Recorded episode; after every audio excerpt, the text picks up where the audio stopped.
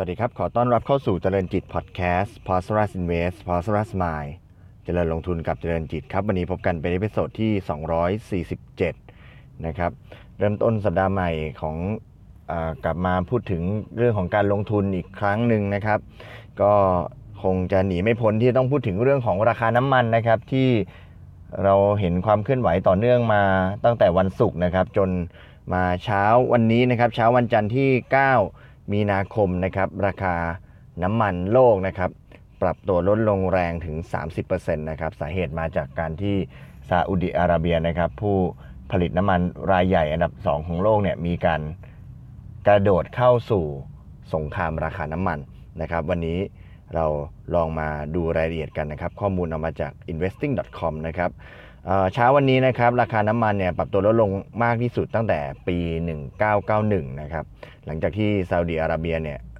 ได้เริ่มสงครามราคา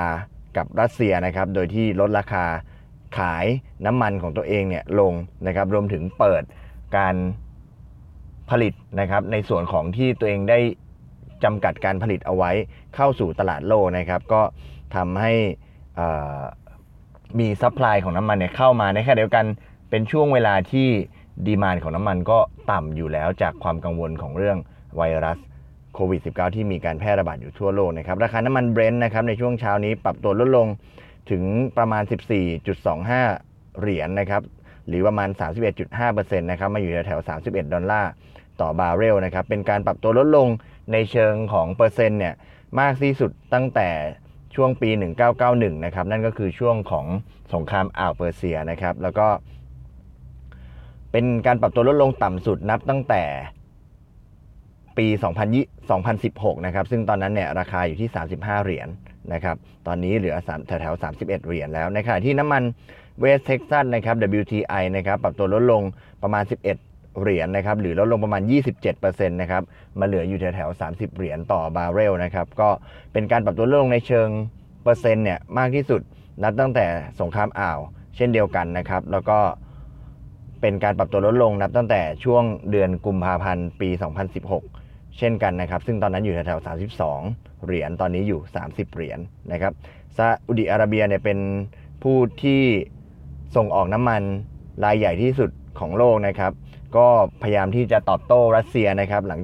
ซึ่งเป็นผู้ผลิตอันดับ2นะครับก็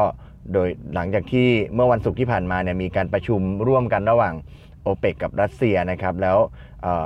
จริงๆ แล้วทางโอเปกเนี่ยตั้งใจที่จะมีการให้มีการจำกัดหรือว่าลดกำลังการผลิตในส่วนของน้ำมันลงนะครับ เพื่อที่จะ ทำให้ราคาของน้ำมันทั่วโลกเนี่ยยังคงทรงตัวอยู่ได้ แม้ว่าจะได้รับผลกระทบจากการแพร่ระบาดของไวรัสโควิดนะครับแต่ว่าก็พูดคุยกันไม่ลงตัวนะครับ ทางรัสเซียก็ไม่เอาด้วยนะครับซาอุดีอาระเบียก็ตอบโต้ด้วยการจะเพิ่มกำลังการผลิตนะครับ ให้เกินกว่า 10 ล้านบาร์เรลต่อวันนะครับ ภายในเดือนเมษายนนี้นะครับ หลังจากที่ข้อตกลงเก่าระหว่างรัสเซียกับโอเปกเนี่ยจะหมดลงในช่วงปลายเดือนมีนาคมนะครับซาอุดีอาระเบียรัสเซียแล้วก็ผู้ผลิตน้ำมันรายอื่นๆเนี่ยเขาพยายามที่จะต่อสู้กับภาวะราคาน้ำมันลดลงเนี่ยมาตลอดตั้งแต่ช่วงก่อนหน้านี้นะครับ โดยที่ลดกำลังการผลิตลงนะครับ ลดการผลิตลง แล้วก็เพื่อที่จะ เหมือนกับเป็นอำนาจต่อรองในแง่ของราคากับทางสหรัฐอเมริกา ซึ่งปัจจุบันนี้เนี่ยกลายเป็นผู้ผลิตน้ำมันรายใหญ่ที่สุดของโลกแล้ว เพราะว่าได้มีเทคโนโลยี แล้วก็การค้นพบ แล้วก็การใช้งานในส่วนของเชลออยนะครับมากขึ้นนะครับเชลออยก็คือไอตัวน้ำมันที่มันมาจากชั้นดินชั้นหินนะครับมากขึ้นนะครับก็ทำให้ราคาน้ำมันเนี่ยเมื่อสหรัฐเนี่ยมีการผลิตน้ำมันได้มากขึ้นเนี่ย ก็ทำให้ราคาน้ำมันทั่วโลกเนี่ยมันลดลง แล้วก็ทางที่ผ่านมาเนี่ยทางโอเปกแล้วก็ทาง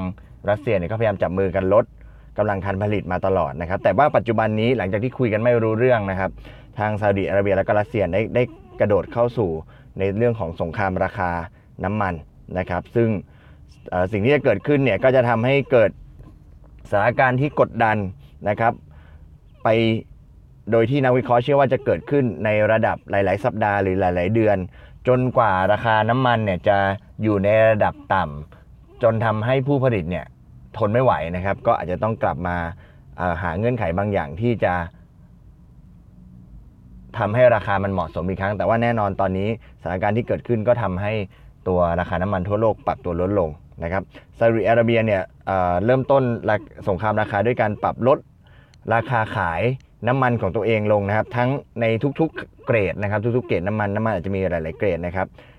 เขามีการปรับลดลงอยู่ในช่วงระหว่าง 6 ถึง 8 เหรียญต่อบาร์เรลนะครับสาเหตุที่ทำให้มาถึงจุดนี้ได้เนี่ยก็เริ่มต้นมาจากการที่เราเห็นการแพร่ระบาดของไวรัสโควิดนะครับทำให้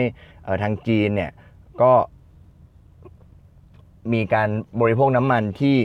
ลดลงนะครับ ซึ่งจีนก็เป็น เศรษฐกิจอันดับใหญ่อันดับ 2 ของโลกนะครับ เมื่อประสบปัญหาเรื่องของไวรัส มีปัญหาเรื่องกิจกรรมทางเศรษฐกิจหยุดชะงักนะครับ ก็ทำให้การบริโภคน้ำมันนั้นลดลงนะครับ ก็